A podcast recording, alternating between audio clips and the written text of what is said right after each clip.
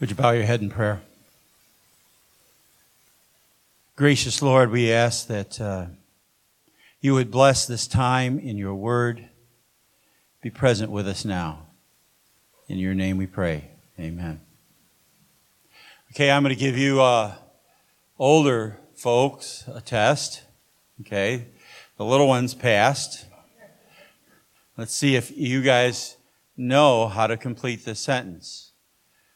You're in good hands with Allstate. Yeah, they used to have this commercial where there'd be a, uh, a, these two big hands on the state on the screen, and there'd be a little house and maybe a family inside the hands, and that was the the commercial for Allstate. You're in good hands with Allstate. Well, this morning, in this service, I want to talk to you about the fact that you're in good hands with Jesus, because His hands are Easter hands and his hands are shepherd hands. Easter hands are shepherd hands. I want you to listen to the word that I read just a moment ago, okay? It's from John chapter 10. My sheep listen to my voice. I know them and they follow me. I give them eternal life and they shall never perish. No one can snatch them out of my hand. I want you to notice Jesus doesn't, he says, but he does say, he says, these are my sheep. Doesn't say my lions. Doesn't say my tigers. Doesn't say my bears. He says my sheep. And calling a sheep is not necessarily a compliment. Okay? Um, sheep may well be one of the dumbest animals alive. If you take sheep into a new pasture, you have to show them where the water is, or they'll never find it. And, and the truth is, is, is that you and I, on our own, as some of you learned, can't find God. If sheep get lost, they're not going to find their way back. I, I tell oftentimes in Bible class about coming out of the country church in Nebraska. And there was this flock of 10 sheep going in a circle out in the back behind the church. And, and three hours later, they were still going in that same circle.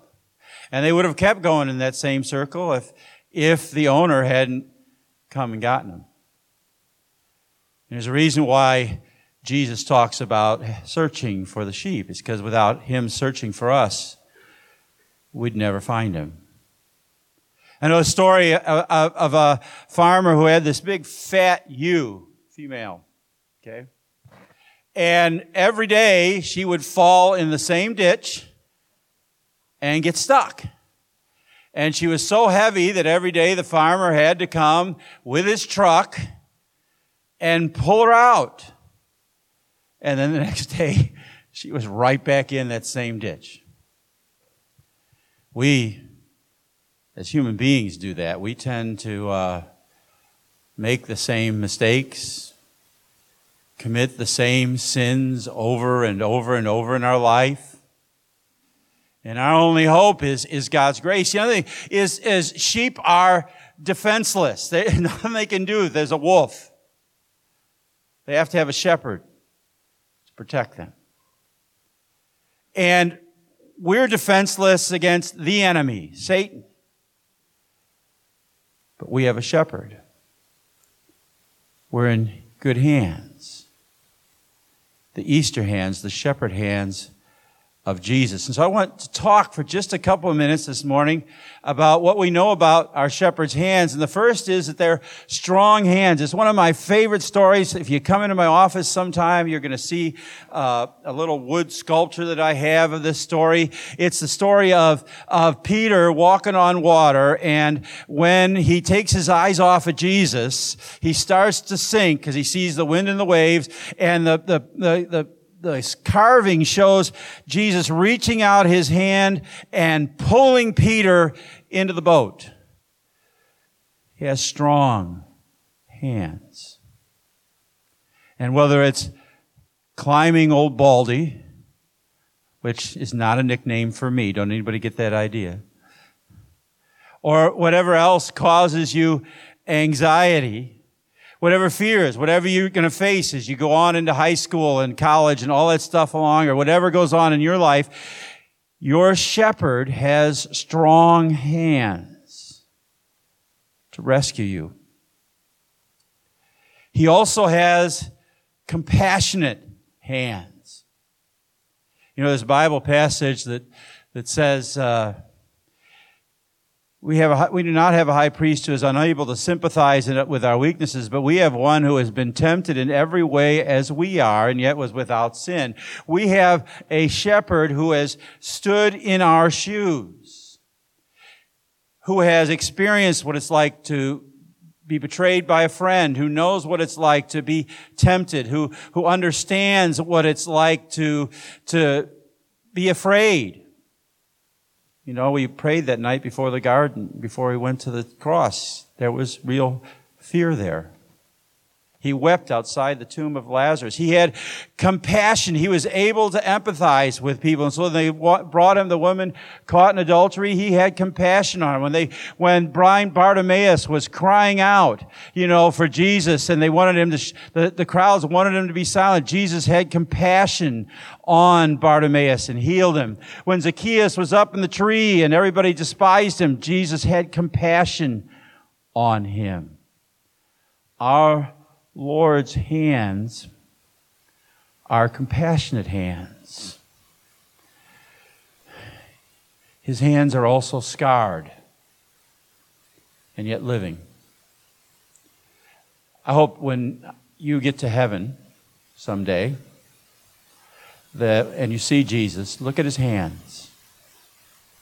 Because his hands will even on that day still bear the scars from the cross a reminder that He has right now, and a reminder that He has for us all through our life. That He's the one who was delivered over to death for our sins, that He was wounded for our transgressions, and yet, even though they were nailed to the cross, even though they were once dead, our Lord's scarred hands are living hands. He has risen from the dead. He is alive. And that means our sins are forgiven. Your sins are forgiven. It means that death has been defeated, that there is an eternity waiting for you and me. And I know that there are times when we look at the things we've done and we think, how in the world can God love me? Why should He? Look at His scarred living hand there's all the proof you'll ever need.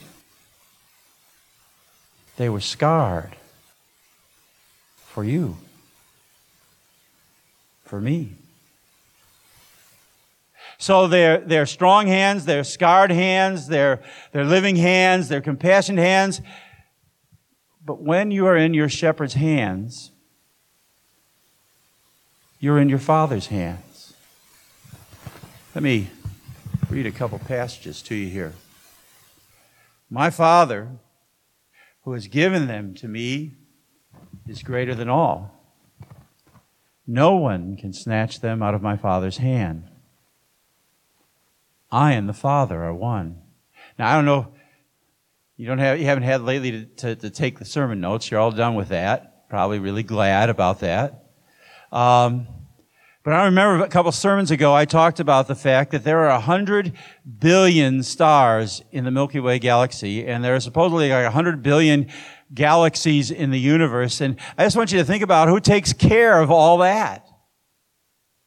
Well, the Bible says He, your Father, brings out the starry host one by one and calls them each by name because of His great power and mighty strength.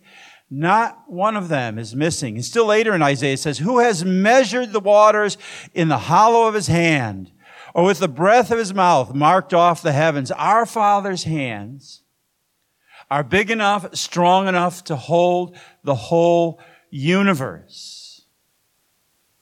And they're the hands that hold you. Listen to these words. So do not fear for I am with you. Do not be dismayed, for I am your God. I will strengthen you and help you. I will uphold you with my righteous right hand, for I am the Lord your God, who takes hold of your right hand and says to you, Do not fear. I will help you.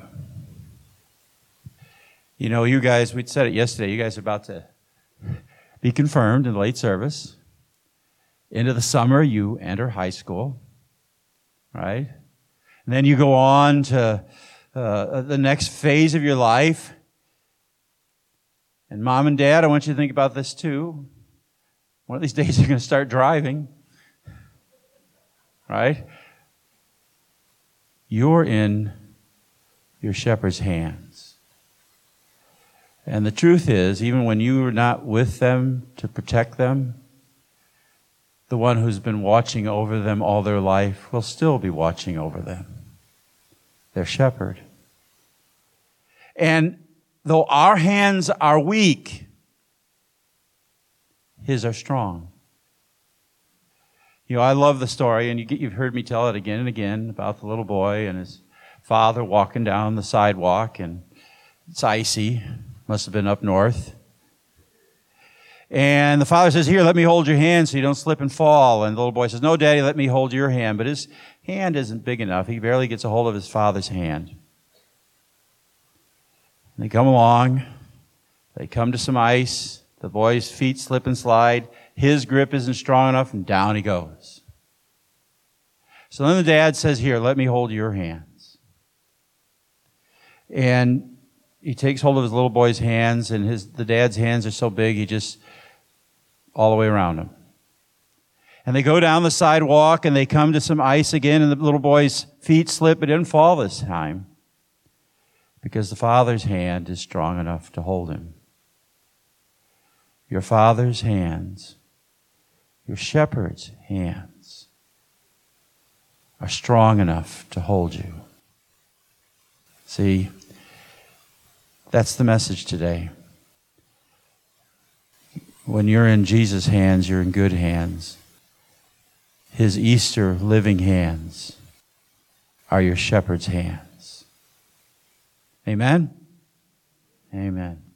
Now may the peace of God, which passes all understanding, keep your hearts and minds in Christ Jesus unto life that is everlasting. Amen.